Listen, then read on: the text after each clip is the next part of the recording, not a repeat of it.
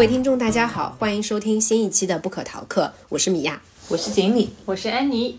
啊，今天我们要分享的一本书叫做《呃命运》啊。那这本书的话，也是我们在春节期间读的。呃，我个人是非常喜欢这本书。呃，然后这本书我的第一观感是觉得有点像我们之前的前前面一期节目有分享的那个秋园，我感觉这本书就像一个闽南版的秋园。而且非常神奇的是，呃，阅读这本书的一个场景也是跟秋园非常非常的像。我也是在正好是在回到家乡的时候，也是在晚上，大概花了三个晚上的时间吧，把这个故事看完的。然后整个故事是，嗯，怎么说，也是像秋园一样，会有让人觉得很酸涩的部分，但是也有让人觉得很温暖的地方。所以，我们今天就来分享一下这个蔡崇达的新书，叫做《命运》。好的，那我们首先先请锦鲤来介绍一下这本书的内容，大概讲了一个什么样的故事吧。嗯，好的，谢谢你呀。呃，命运这本书的主人公是这个作者蔡崇达的阿泰，也就是他外婆的母亲。阿泰呢活了九十九岁。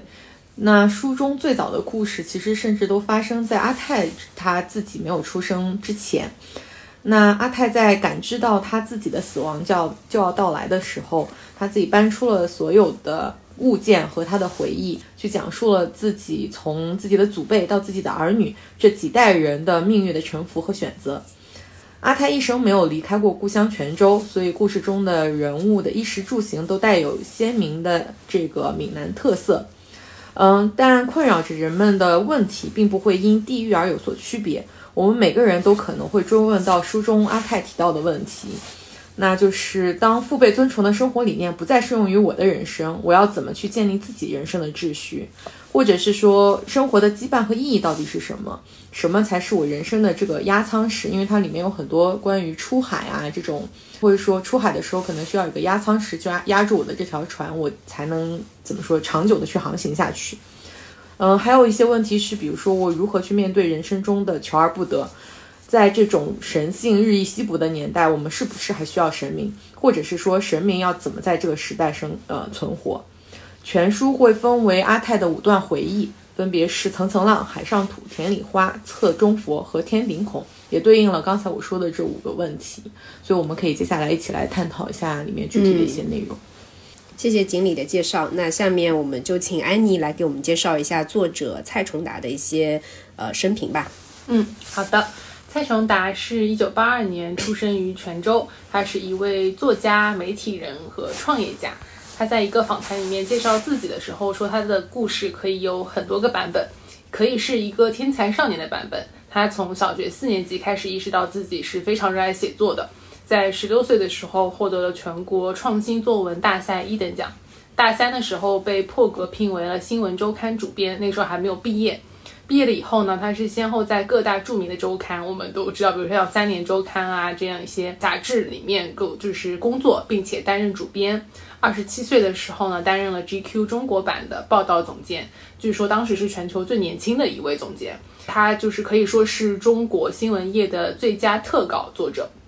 他的故事的版本呢，也可以是一个出生在家里吃不起饭的家庭，他出生的时候头顶骨都还没有长全，这可能跟命运里面一个小的一个小的点也有相关啊。然后他有软骨症，他在五六岁的时候还没有办法走路，父亲在他年少的时候生重病，家里是有买不起菜、交不起学费的这样一个版本。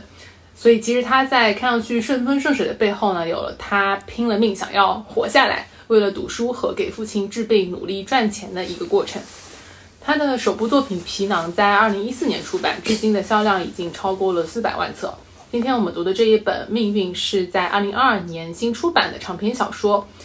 当中时隔了八年。这八年间，他是反复的重写和修改他自己的这部作品。他在访谈里面说，光是开头他就写了二十七遍，就花了一年半的时间。所以他对自己的作品其实也是。非常严格的，嗯，他写的不管是皮囊还是命运，像锦鲤介绍，都是扎根于他的故土泉州，记录当地的风土人情、时代变迁，以及他身边的亲人们经历的各种故事。虽然在小说里面比较多的内容是在描写人们经历的苦难，但是在命运里面，嗯，一直有一种就是要超越苦难，以及跟命运嗯较量和和解的一种力量。嗯对，就是他在访谈里面曾经说过一句话，他说：“因为我做过记者，我用剖开别人的方式剖开自己，脓血和鲜血汩汩的流。但是你知道，打开之后，你认识它，你才能治愈它。所以我觉得他就是在写书的时候，他一直是在写自己和身边人的故事，同时他在这一些文字当中在表达自己对于生命和命运的一些思考。对，这个就是对作者蔡崇达的一个介绍。嗯，对，安妮刚刚讲的也是我其实本来想分享的。他整整部小说才十六万字，但是他写开头写了二十七遍，每一遍大概是八千到一万字，所以他光开头就写了二十七万字。最终在反复的修改下才定下来说是以他的阿泰的死亡为开头。嗯，我记得那个访谈里面，作者蔡崇达讲到说，他先定下来主题，他是想要写命运的这个主题的。嗯，呃，但是呢，它只是一个大概的一个方向，说我这个方向去写，但是开头你要怎么样去进入到这个主题里面，它最终决定的是以死亡为一个立足点去写，是因为说只有在死亡面前，只有到濒死的那一刻，你才能看清楚生命的溪流是怎样流过山谷，怎样经历最很多的坎坷曲折，最终汇入大海。你只有在那个时候才能看清命运的样子。对，所以我觉得他这个立足点和出发点都是经过反复不断的打磨才出来的。嗯，呃，当时我第一次知道这部小说的，呃，就是被推荐的时候是那个二零二二年年底的时候，当时不是有各种年度书单嘛，然后在罗翔的那个年度书单里面有推荐，对对对，有推荐这本书是哭着看完的。对，然后我自己在看的时候也是有很多个瞬间，我觉得是有比。秋园那种酸涩更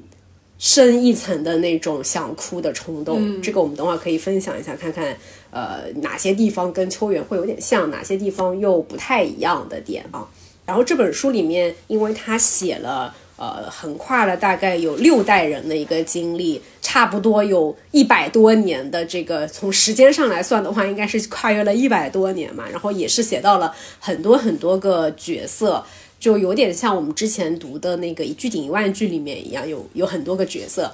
所以我想先问问看你们，你们在看完这个故事以后，有没有你自己特别喜欢的角色，或者是说整个的故事，呃，从整个它的一个宏观的结构上面来说，最吸引你的地方在哪里？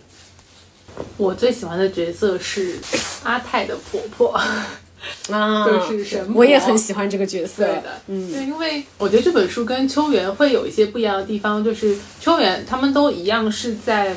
记录自己的一位亲人他的一生经历当中经历的那些苦难，但是可能因为蔡崇达他自己本身，就像米娅刚刚讲的，他在写这本书的时候，他的主题他就已经定的是命运，就是因为我在看他的访谈的时候，我觉得他。写作的目的很明确，就是他觉得作者在写的东西，其实是他作为一个人在思考生命的命题。嗯，而这个命题呢，因为他认为就是人是很难去表达和理解自己的，我们很多时候都不清楚我们自己到底是谁，要怎么样生活。那他认为就是作为作者，他希望能够把自己思考的东西写出来。所以在嗯整个故事当中，在描写这六代人的。呃，文字里面我会觉得他在传达一种我要跟命运正面刚的那种精神。嗯，就是秋元他没有明显，秋元其实他也很坚强，也很坚韧，但是可能在写的时候，我们只是把它记录了下来。嗯，但这篇文章，我觉得他这几代人里面，阿泰和这个婆婆都是非常明显在跟命运做抗争，甚至阿泰可能一开始也有一些不是那么想抗争的时候。就是锦鲤刚刚讲的这个压舱石，其实阿泰当中，因为他经历了很多亲人的离开，或者是和亲人的这种死亡，所以他的压舱石是一度没有了的。但是，嗯，我很喜欢神婆的原因是，神婆好像一开始就看透了一切。嗯，就是他他出现在阿泰的生命当中，是你就父亲离开了以后，他的阿母就好像对于生命有一些茫然了，他就去各个。嗯，庙里面就是去问神明。对，我记得那段是说书里面说他被卡住了。对他被卡住，了，他一直想要去得到解答，说为什么为什么她的丈夫离开了，为什么命运把他安排了这样的一个走向。对，嗯对，然后他呢，阿姆就带着阿泰去了这个神婆家，神婆就说，嗯，阿泰他是这一辈子是无儿无女的，好像是没有人会给他送终的这样一句话。但这个神婆在看到阿泰的阿姆很茫然的时候，他其实后来当中有一段是说到，呃，神婆说我让你的阿姆多活了一年。婆婆这个神婆的角色，她好像是一个刀子嘴豆腐心的一个角色，嗯，她就是希望能够帮助别人，而且她可能是因为看到了非常多的人的死亡，或者她真的是有这样的神力，所以她对这个命运当中发生的一切都比较乐观和坚强，坦然。对，坦然。嗯，这个神婆的角色基本上就属于是除了阿泰以外最重要的，在整篇文章里面的很重要的一个角色了。他这篇小说里面讲的基本上。大部分的角色都是女性，好像哦，是的，嗯，可能男性都出海了，然后有些就没有再回来。对，就是当地的这个文化里面讲讨大海和讨小海嘛。讨大海意思是说是要出海去很远的地方去谋生的人，然后讨小海的话，可能就是在海滩上面捡些鱼虾啊、贝壳啊什么这种。那锦鲤呢？哦，我本来是蛮喜欢神婆的，就是他整个人是。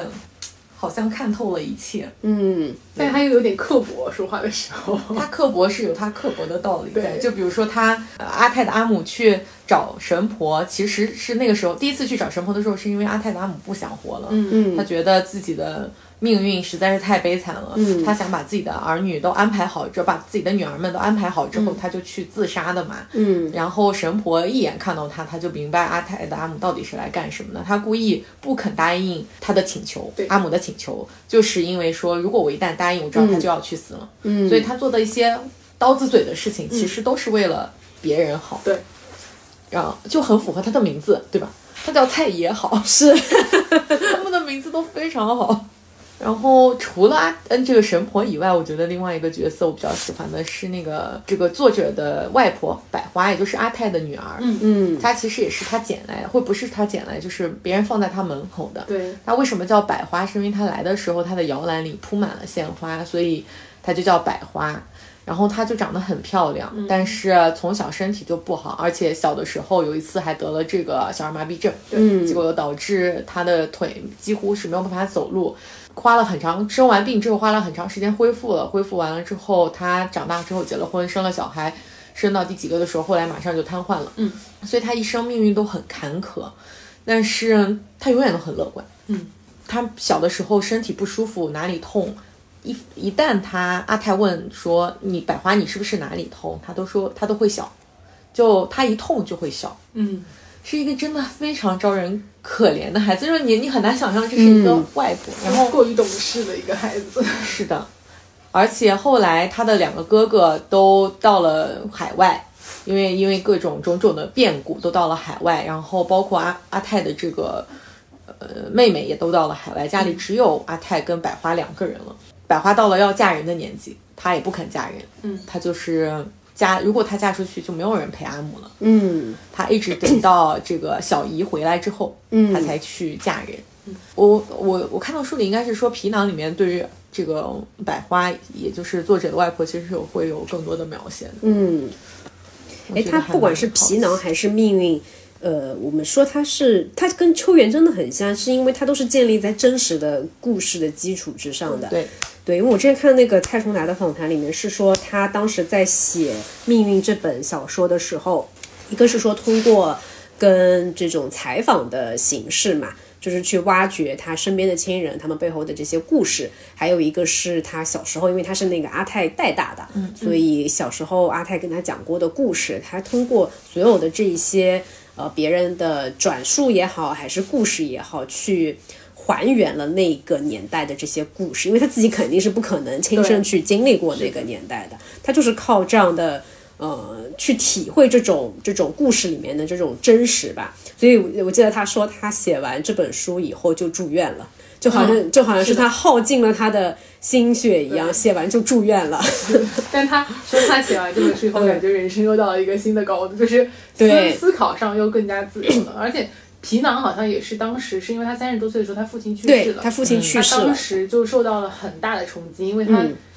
父亲应该是他年少的时候就生病了嘛，所以他一直在赚钱，想要治他父亲的病。所以他当时为什么写特稿？他好像写特稿写的量是非常非常多的，嗯因为他是按字数计稿费的，但他又很严格，就是他的他就不停的写，不停的写，嗯。所以我觉得就是真的是对他冲击非常非常的大，然后他就开始思考，我记得那个蔡崇达他在访谈里面是说，他觉得一个作家就是他写完一本书以后，这本书跟他本人就没有太大关系了，因为这本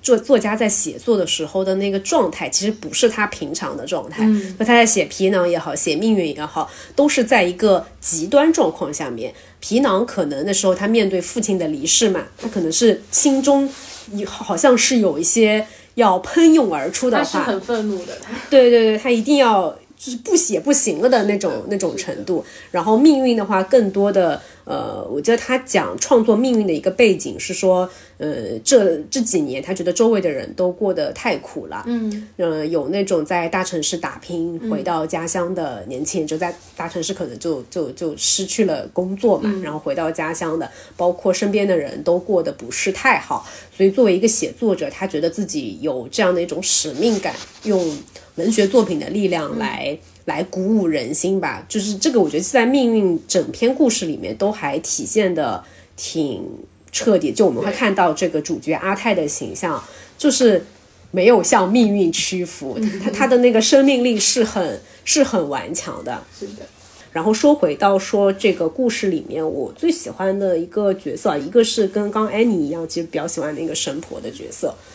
对，而且这个还影响了阿姆她后面给她的女儿百花选婆选那个丈夫的时候的一个择偶，她就觉得她为什么自己的呃一生过得还算是幸福，就是因为她的婆婆神婆那个对她很菜也好，对对她很好，所以她的她的那个婚姻生活还是不错的，所以她来给自己的女儿百花去呃安排那个安排婚事的时候，他会看婆婆，对他就会去对方家里面去考察一下这个这个男男生的妈妈怎么样。是的，对，所以他后来给妈妈比男生更重要，是的，是的。如果这个这个婆婆不错的话，那她教育出来的小孩大概率也不会差到哪里去。嗯嗯，其中还有一个也是一个比较小的角色吧，是阿泰收养的其中的一个孤儿，是也是他的儿子，就是那个西来。嗯，对肯定不是北来，对，就是我我一开始看到那个故事的走向，就是西来跟北来，后来他们都去了马来西亚嘛。然后，但两个人去了马来西亚以后，他们的呃这个命运的走向是很不一样的。西来就是那种特别聪明的孩子，读书也很好，所以后面他呃也自己的这个事业也越做越大嘛，就发展的很好。但是呢，其他心中一直都没有忘记把自己抚养长大的这个这个呃他的母亲，就是文中的这个阿泰，呃，他他和那个北来两个人都是都是在那个战乱的年代被阿泰收养的孤儿，然后呃西来的话，他应该是跟自己的亲人走散了，对。他他自己的父母应该还是那种那当时什么国民党的那种是的，那种军官的 和太太，就是家里面还是比较有钱的，他们是走散了。然后，呃，让我觉得比较感动的是说，当那个西来他知道自己身患癌症，就身患绝症了以后，他跟这个阿泰说，他要回，他说我我，他说他对不起那个他的妈妈，他要回到对他要去找自己的亲生父母了，他回到昆明了。但是后来，我当时还想说，哎，这个这儿儿子好像也不过如此嘛，这么多年的养育之恩还抵不上你没见过几面的父母。但是后来才知道是说，他其实当时已经身患绝症，他自知道自己快要死了，所以他想在死前去看一下自己出生的地方。但是他嘱咐自己的妻子，呃，就是我觉得他。首先，他娶了一个很好的妻子，同时他还把儿子教育的很好。就他妻子后来在他去世以后，是把他的骨灰又带回到了呃泉州，带回到了闽南，给因为那个他生前交代过，他死后是要陪着自己的母亲的。而且他还把呃儿子教育的很好，就是当时嗯就是对于阿泰来说，他以为这个孙子肯定因为从小在马来西亚长大嘛，过的又是比较。就富人家的小孩的生活，应该会嫌弃他这个老太婆，嫌弃他们家里面脏啊什么的。但是没有想到，他的孙子好像叫念中，嗯，对，跟黄志忠的味道好像，叫念中。对，念没想到念中那个一开口就讲的是闽南话，因为他知道、呃。自己的奶奶是听不懂那个普通话的，只听得懂闽南话，所以他父亲从小就让他学习那个在马来西亚学习学习闽南话，还让那个同乡会的人教他什么的。所以我觉得西来这个角色让我觉得很感动的是，他一直都没有忘记阿泰给他的，给了他一个家。对，给了他这份亲情，把在那么艰苦的条件下把他养大，而且不管是他的妻子也好，还是他的还是他的儿子也好，都始终对阿泰是很孝顺的。嗯，但呃，那个同呃对比之下，就是北来就有一些对就也不是说北来他呃不孝顺或者怎么样，但是呃书里面好像是几笔带过了，我记得就是北来他后来因为被人追债嘛，他后来是安安顿好了自己的妻儿以后就自杀了嘛，我记得是，然后他的妻子和小孩就是逃逃逃到广州去了，呃逃到广东去了，然后从此以后就再也没有音音讯，再也没有回来过。是。就是这个钱后来是西来的妻子对，是是西来的妻子帮他慢慢一年一年还掉七到，八年吧，好像是的。所以这这我觉得还比较比较让我觉得印象深刻的角色，嗯。然后我觉得这个这本书还让我觉得非常有意思的是，它里面写到的关于闽南的这些文化嘛，这一点肯定是跟秋园是很不一样的，因为秋园我们知道它描写的故事是发生在湖南湖南湘阴嘛，就会湖南的一些风土人情文化这种。然后呃，命运这本书的话，它整个的故事是发生在呃闽南，呃更具体来说的话是泉州，也是蔡崇达的故乡嘛。然后他们整个的呃文化里面是有很多的神明的。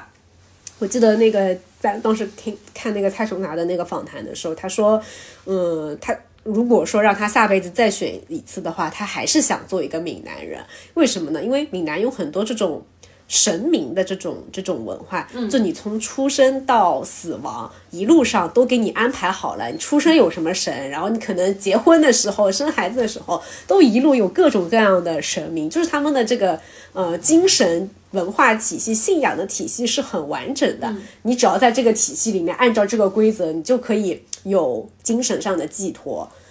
就还挺有意思的。因为我觉得这个可能是我的成长经历当中比较缺失的一部分，就无神论者吧，不相信任何的神明鬼怪。在这个整个的故事里面，我们会看到贯穿全书的有各有各种各样的神明。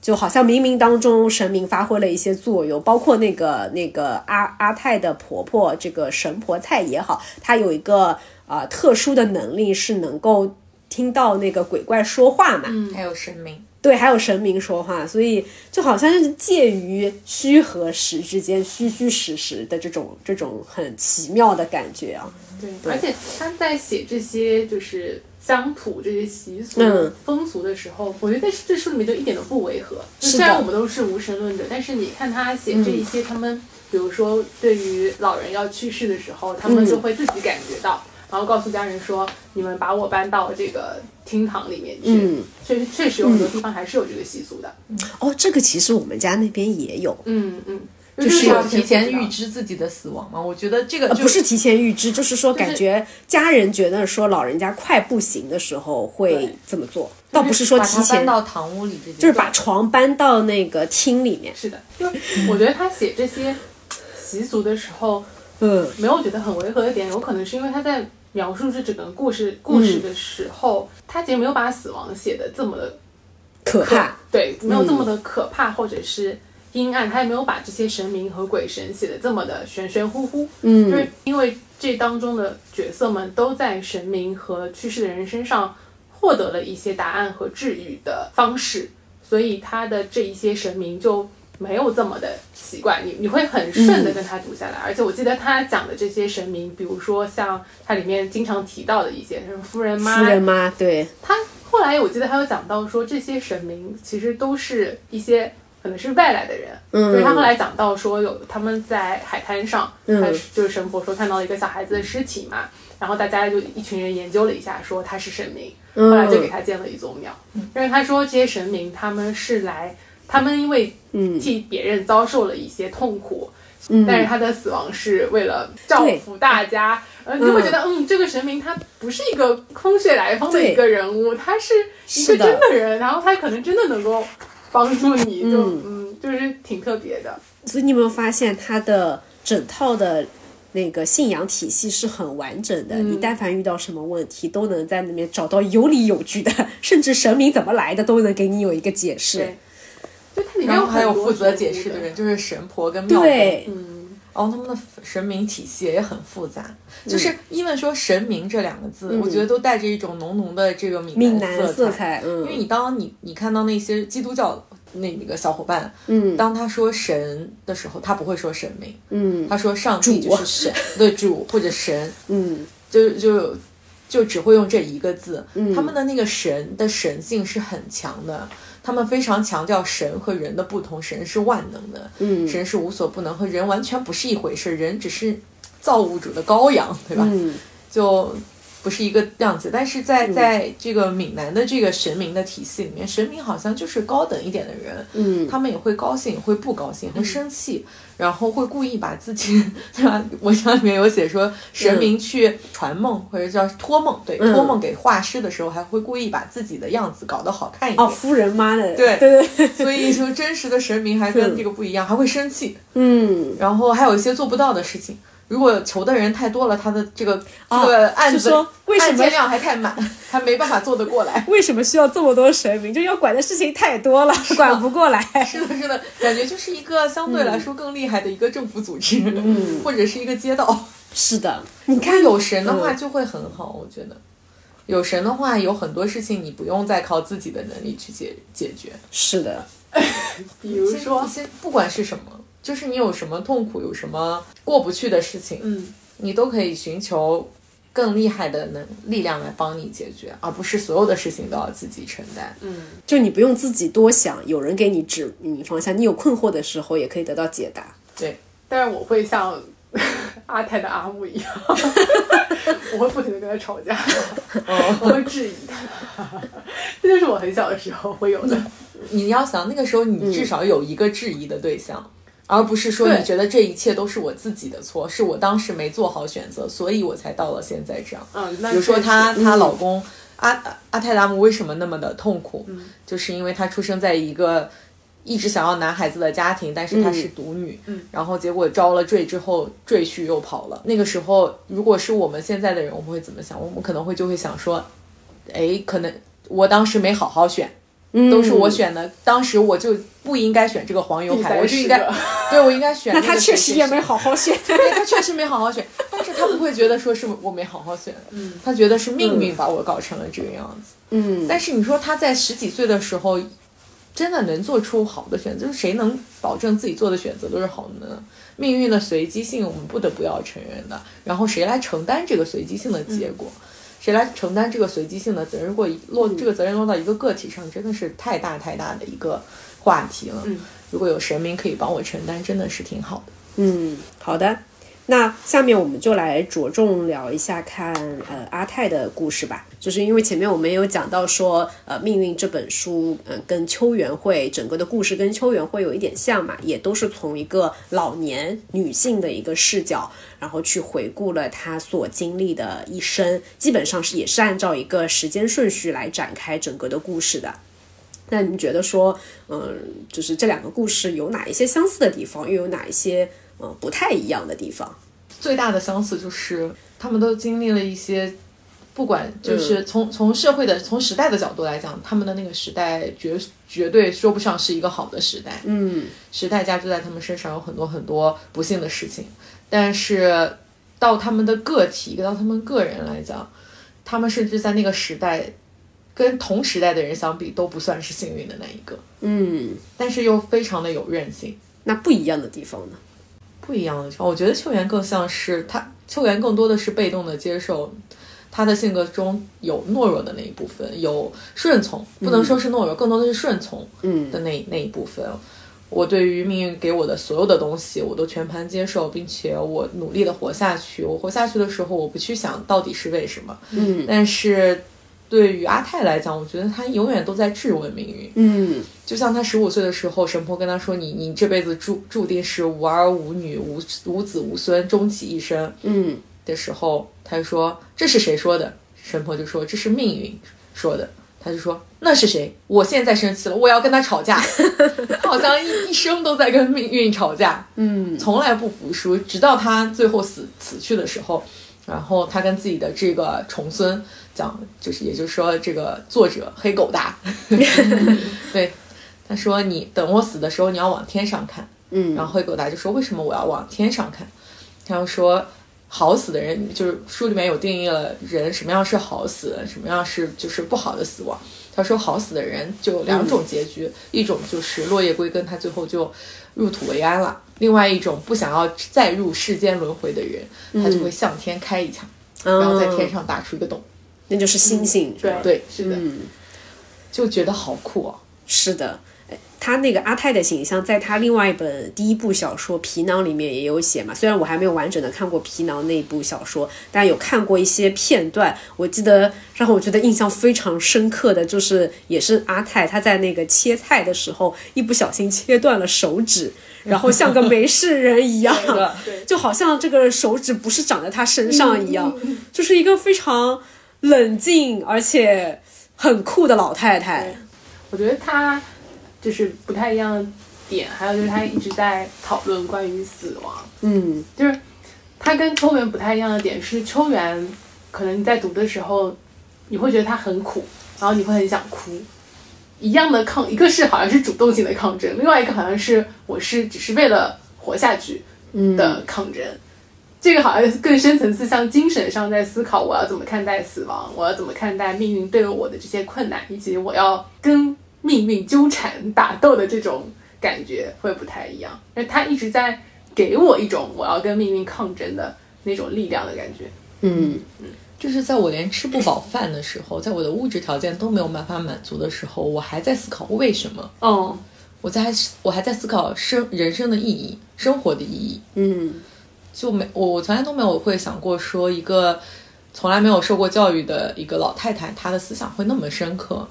而且嗯她不去追究自己的思想到底深刻还是不深刻。我思考这些事情与否，只是我个人的事情啊，嗯不是因为什么别的外界的一些一些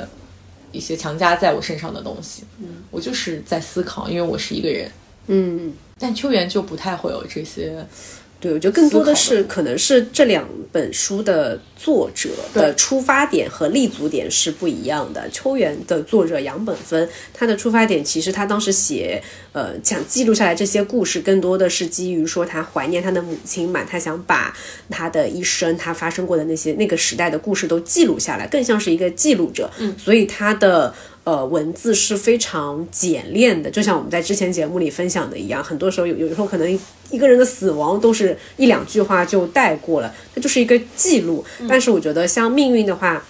蔡崇达写这本这本书的一个立足点，它是有一个自己的呃怎么说想要表达的一些东西在里面的，就像就是命运他。首先，他拿“命运”这两个字作为这本一本一本书的题目，对吧？就很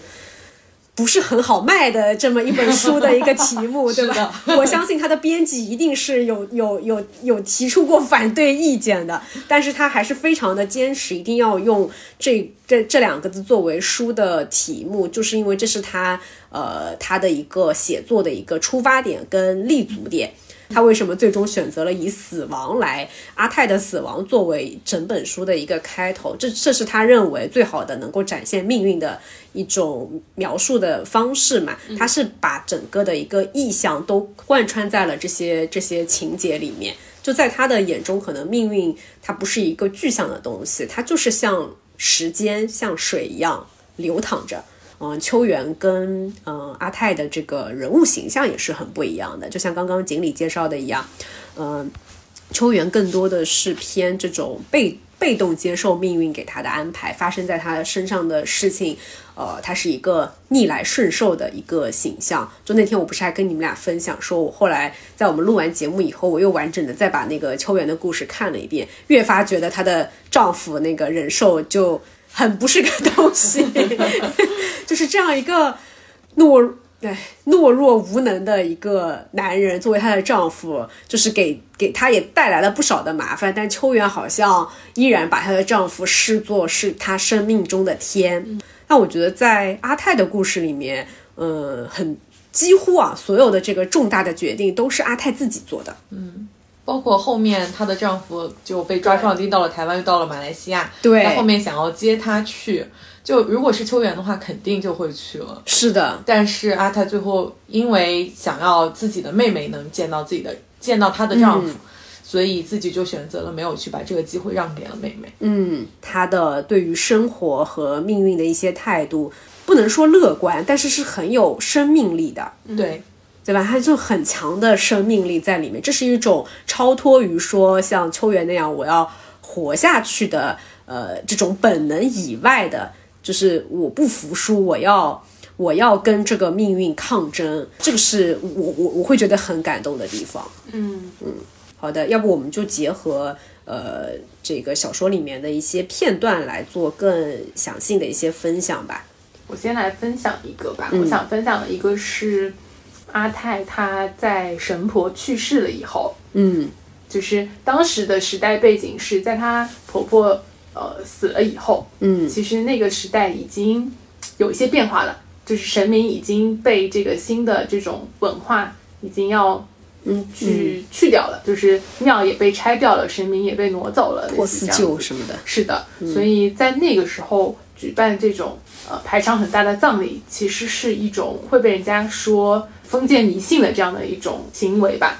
其实，在她的婆婆去世的时候，她已经对于死亡有了一个新的认知了。她没有认为说，呃，人死了就没有了，她还是相信就是人死亡以后会有她的灵魂可能会在半空中，而且你是能够听到她说话的。对，那个时候呢，阿妹是陪着她的。那么阿妹就哭着说婆婆不在了。呃，阿泰是就是我，我很笃定的说他在的，就是说不上话了。阿妹问我接下来该怎么办，我想了想，如果我听得到那神婆说话，她会说什么？然后我知道了，我说咱们先让婆婆好好死，再让自己好好活。就是在那个时间段，我觉得就是阿泰他已经对于自己的生活，他已经很主动的知道我应该要做什么了。他写说，我经历过爷爷的葬礼、奶奶的葬礼、阿母的葬礼，还随着神婆见习过那么多葬礼。比起怎么过日子，我更知道怎么办葬礼。我记得首先要穿麻戴白，发黄的内衣依然还算是白的。我把它裁成条，绑在所有人头上。我找不到麻，但是找得到草席。麻是草，草席也是草。我把草席裁成衣服的样子，披在所有人身上。这些是有了。我记得一个好的葬礼还需要有人来给婆婆守灵，有乐队，有人哭丧，有人表演，有人招魂，有人念悼词，有人送灵，最后还要有一块好的墓地。我一一列举给自己听。我妹粘得太近了，听到了白了一眼，说：“现在肯定都没有了。”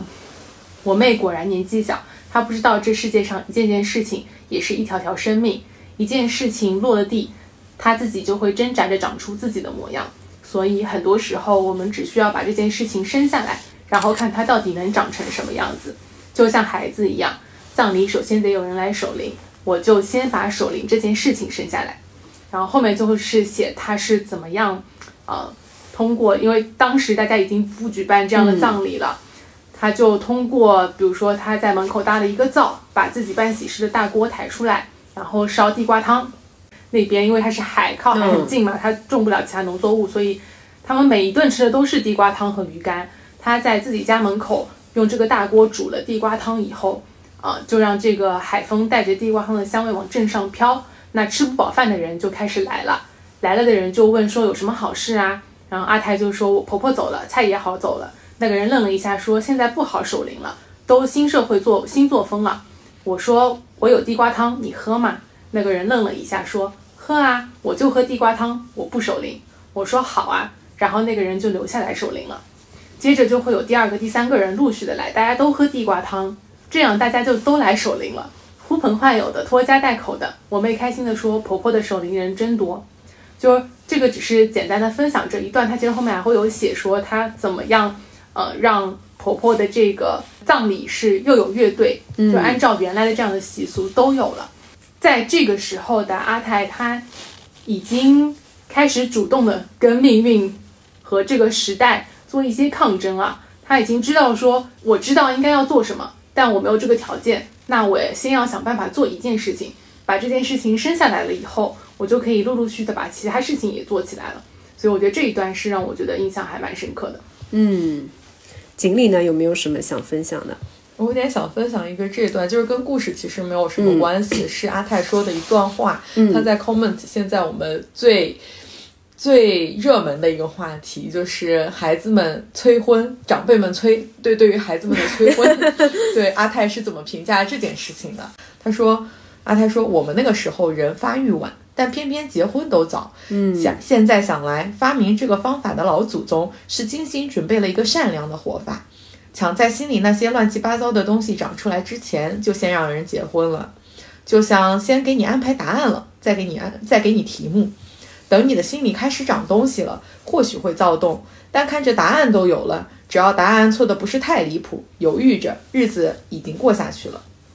你们就不一样了，现在的人发育早，结婚晚，问题都先摊开在面前了，非得回答了才能安心结婚。结婚后也还要看着冒出来的一个个问题，一路过五关斩六将的过下去。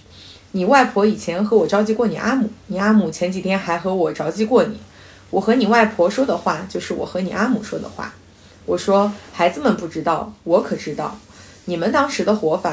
生活可没抛出那么多问题给你们。现在的活法，非得往每个人心里挖啊挖啊，非得挖出藏藏着的所有问题。这些问题真需要整个世界所有人几代一起想方法。一个孩子现在回答不出来，也没什么好大惊小怪的。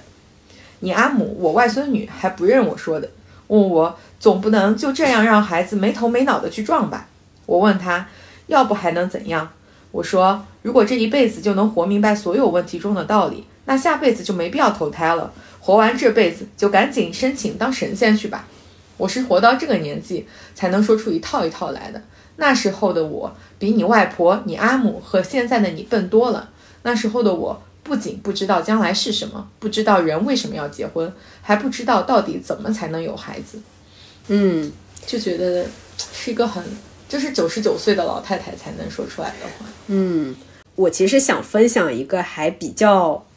有意思的有一段。这它的一个情节的上下文是说，在呃应该是饥荒的那几年嘛，然后家里面呃靠着前几年存下来的地瓜干和鱼干就是度日，然后呢，因为吃了这个很基本上一日三餐都要吃的地瓜嘛，然后吃地瓜多的话呢，就比较容易容易就比较容易胀气，胀气就会容易放屁。然后那时候应该是阿呃阿泰已经收养了三个小孩了，所以一家人都挤在一个。一个房间里面，呃，一个房间里面睡觉。然后这里有一段就是描写说，就是晚上他们睡觉的时候，就是地瓜吃多了放屁的这一段。就我觉得中间就在各种苦难的描写当中穿插了这一段，就还挺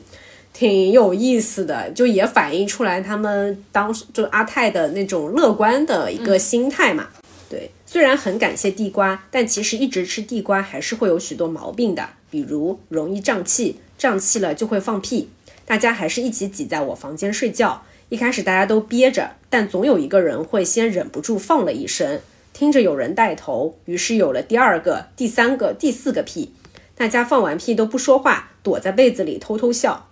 这个我也觉得很难理解，你都放屁了还要躲到被子里面去？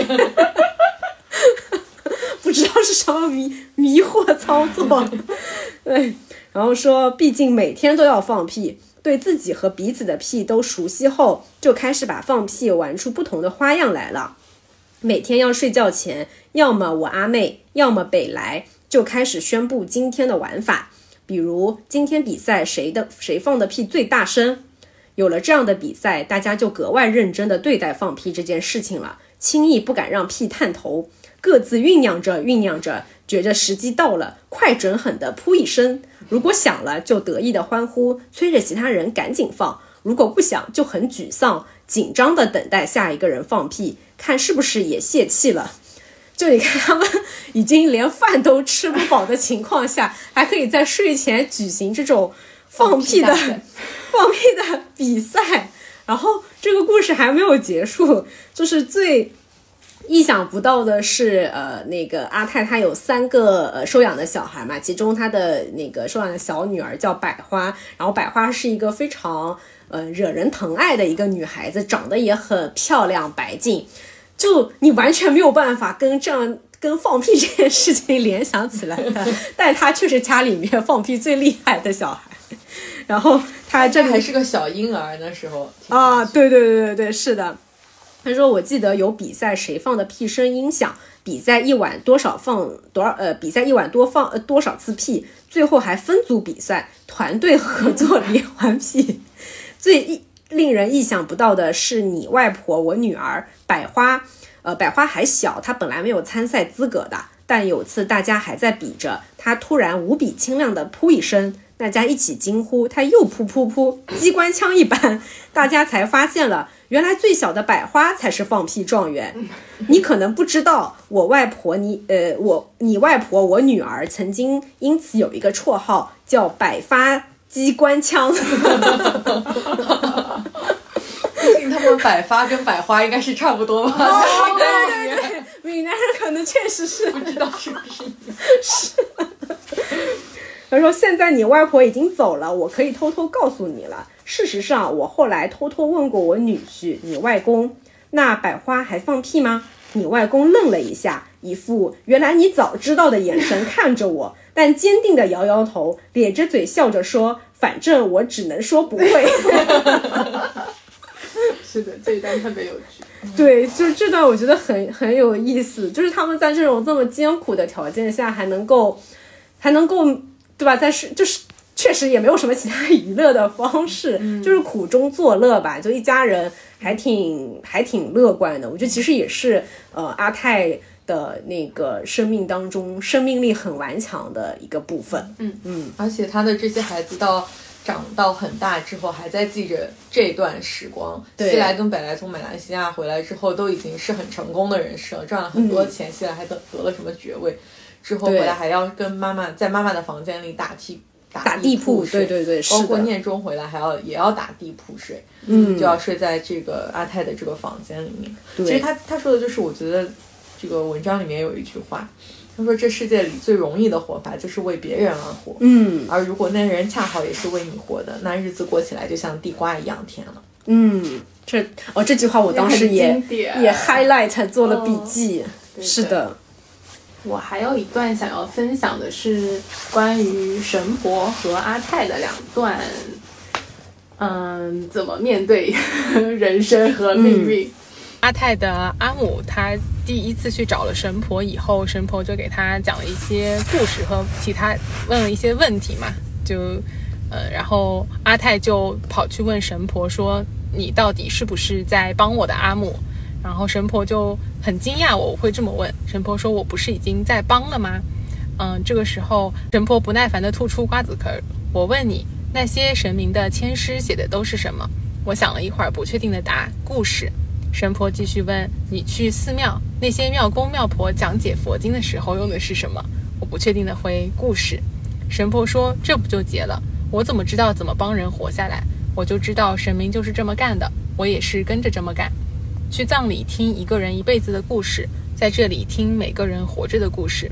神婆特意顿了顿，口气像个真的神婆一样，告诉你一个秘密啊！虽然我已经认识了鬼和神，知道死完全没有狗屁用，但好几次就是不想活了，就是挺想死的。有一次是我婆婆死了，我想自己是不是干脆也死了算了；有次是觉得我儿子长大了，我想是不是干脆死了算了；有次无缘无故的觉得这生活无边无际的像海。就不就是一个接一个的浪，是不是干脆死了算了？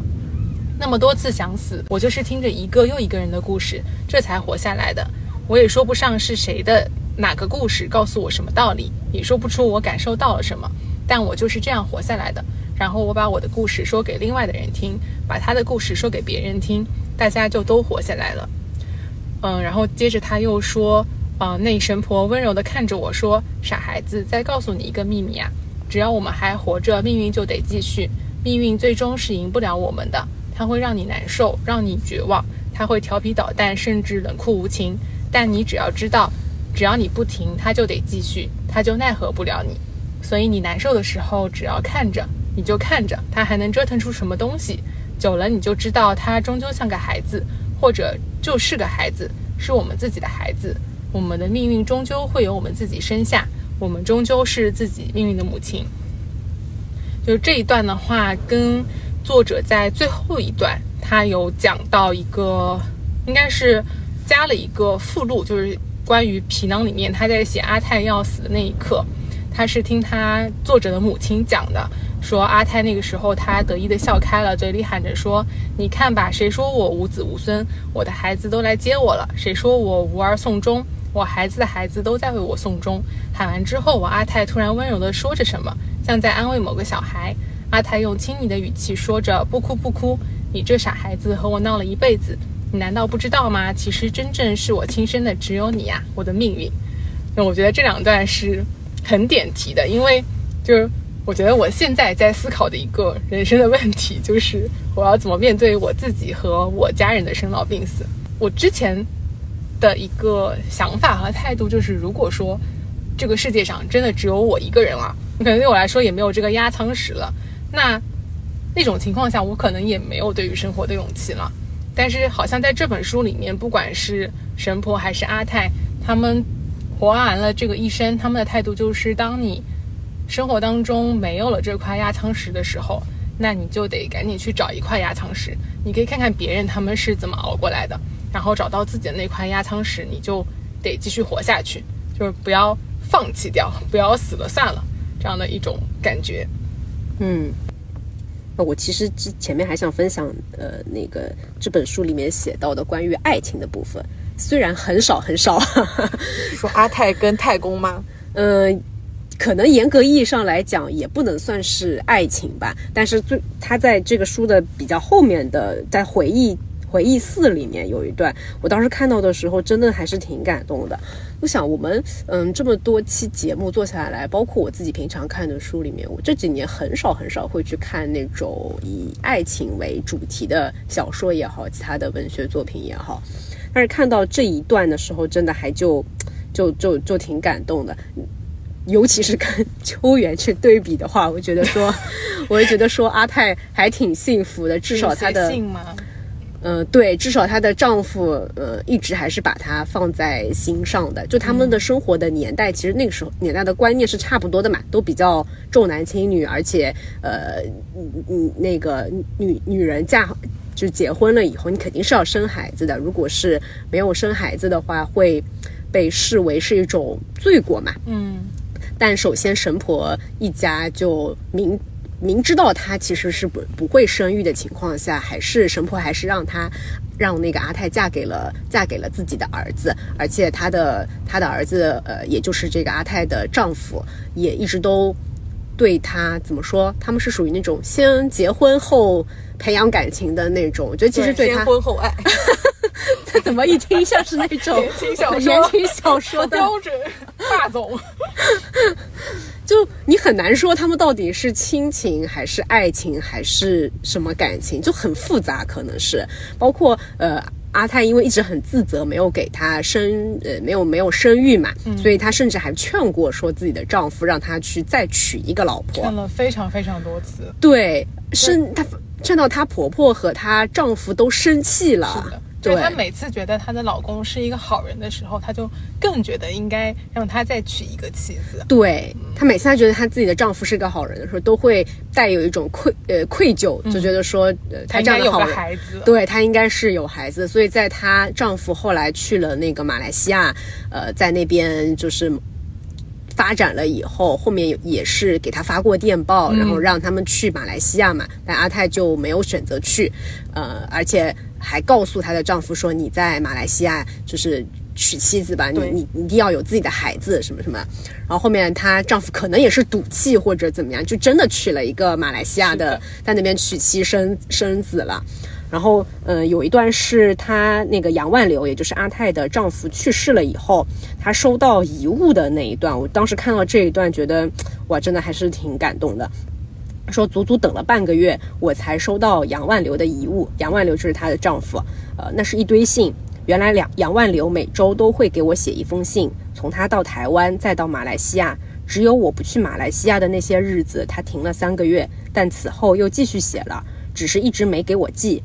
我想他开始写的时候，应该是等我去马来西亚的时候拿给我看。他应该一直在想象我看到这些信时的表情。结果我没去。我想他后来写的时候，就是准备等自己死后才给我了。邮局的人问我要不要帮我念，呃，因为阿泰他不，他应该不怎么识，对他没有读过书，不怎么识字嘛。然后呃，邮局的人很好，说他可以每天下班后来我家帮我念，一天念几封。我说不念了，一来我觉得害羞，我不知道杨万流会写什么；二来我觉得不用念了，我死后自己拿着这些信去找他，让他念给我听。我知道他肯定舍不得投胎的，一定会等我一起走的。不过我还是一封一封的把信拆开了，一张张的摸，然后我看到了每封信的结尾，他都画了一颗心。我开心地想，我就知道当时那颗炮弹就是杨万柳打过来的。他从来不对我说什么肉麻的话，但他把那颗心刻在炮弹上，那炮说的可大声了。阿泰讲着讲着，笑得像个孩子，沟沟壑壑的脸突然害羞的绯红起来，看上去就像是夕阳照着的斑斑驳驳的大地。嗯，就我看这段的时候，就哇，尤其是那个信最后还画了一颗心，就觉得好浪漫啊。然后炮弹上也有一颗心，对，而且他们这种事，你想过了那么多年，穿越了时间，穿越了呃那个。距离对吧？一个在马来西亚，一个在福建泉州。嗯，就是过了这么多年，杨杨万流还是没有办法放下自己的妻子，而且甚至这个妻子都不是他自己当时呃找的恋爱的，还是就是家里给安排的。对，就跟阿泰的阿妹的老公有了一些对比，一样都去了马来西亚，但是。阿妹的老公就直接找了一个当地的人结婚，甚至也没有跟他自己的阿妹联系，也没有说让他来。对，后面那个太姨就是阿阿泰的妹妹去了马来西亚以后，也是跟她的丈夫叫什么王双喜，对对，就就试图要复婚，也没复婚成功。后来就这么拉拉扯扯的过了几年，后来她还是回回来了嘛。是的。哎，我其实就这个信的地方很感动。我在他们一开始，杨万流刚刚送来消息，就到了马来西亚之后送回来消息，让阿泰去来的时候，那个地方我就觉得已经很感动了，很感动了。就他写了一封信回来，说他在马来西亚定居了，就他也不识几个字，嗯，他就写了很简单的信，说我在马来西亚定居了，有然后有养殖场，然后他也不知道家里已经收养了又另外两个孩子，以为家里只有一个孩子，嗯，然后就让他阿泰带着。北来去，然后阿泰想了半天，就因为他担心杨万流不接受他新收养的两个孩子。其实他他不去，他是有理由的。嗯，他不是说不想见到杨万流还是怎么样，他其实是担心妹妹和这个另另外的两个孩子杨万流不接受，没办法带过去，一起带过去。他就回了一封信说他不去，然后就讲了家里的情况，然后杨万流。都这次就没有没有回信，就直接打了电报，电报还挺贵的，一一个字要七毛钱，对，很贵很贵。然后他说全来代母给日订票游戏，就说那 个 对，是像密码一样的话。然后阿泰迅速的就明白了，他说所有的人都来，然后带着，然后母亲就是婆婆去世了，就带着她的牌位来，然后妹妹也能有安排，然后告诉我日期，我就给你订票。嗯，然后阿泰想了想，就他还是不去，他回了一封信，他说。嗯，他说不要发电报了，电报贵。你在那边估计也不容易，我这边能活下来。你应该在马来西亚娶妻子的，我不能生孩子，你应该有孩子的。咱们的事情下辈子再说。然后他说这的时候，写信的邮局的人眼睛都红了，嗯嗯，就觉得很感动。然后结果这封信发还没有发出去，杨万流马上又发了电报来说，那张纸条上面写着五七来。邮局的人问我说：“还发昨天那个信呢？信吗？要不要改一下？”我说：“还发。”第三天电报又来了，写着“七来”。我甚至能听见杨万流的声音和口气。我想当着面他可不会这么跟我说话。邮局的人问：“还发前天那个信吗？”我问：“你还没发吗？”邮局的人说：“我觉得你不能那样回。”邮局的人说：“你发个电报吧，就发一个字，一个字便宜。”我说：“我想想，发什么字？”邮局那人明显有点生我的气了，说：“我帮你发了，就写来。”邮局那人就那样发了，还收了我七毛钱。我把那张寄来的纸条折好，放在胸口那个兜兜里，心里暖暖乎乎的。但是后来就是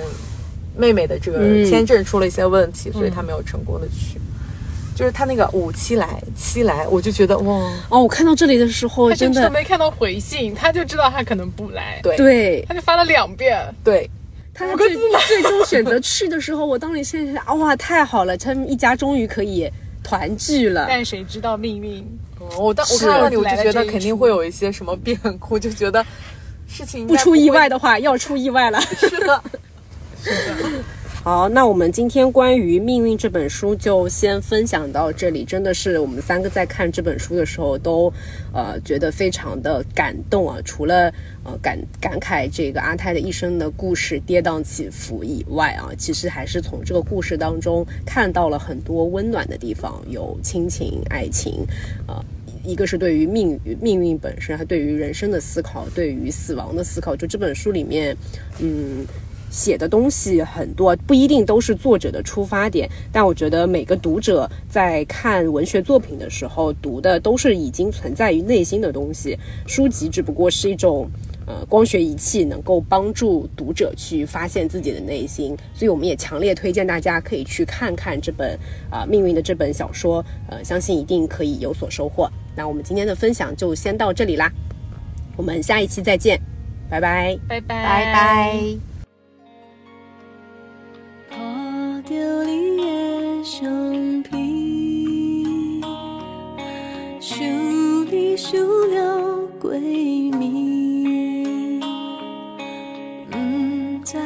知你位你敢有过着好日子你阮心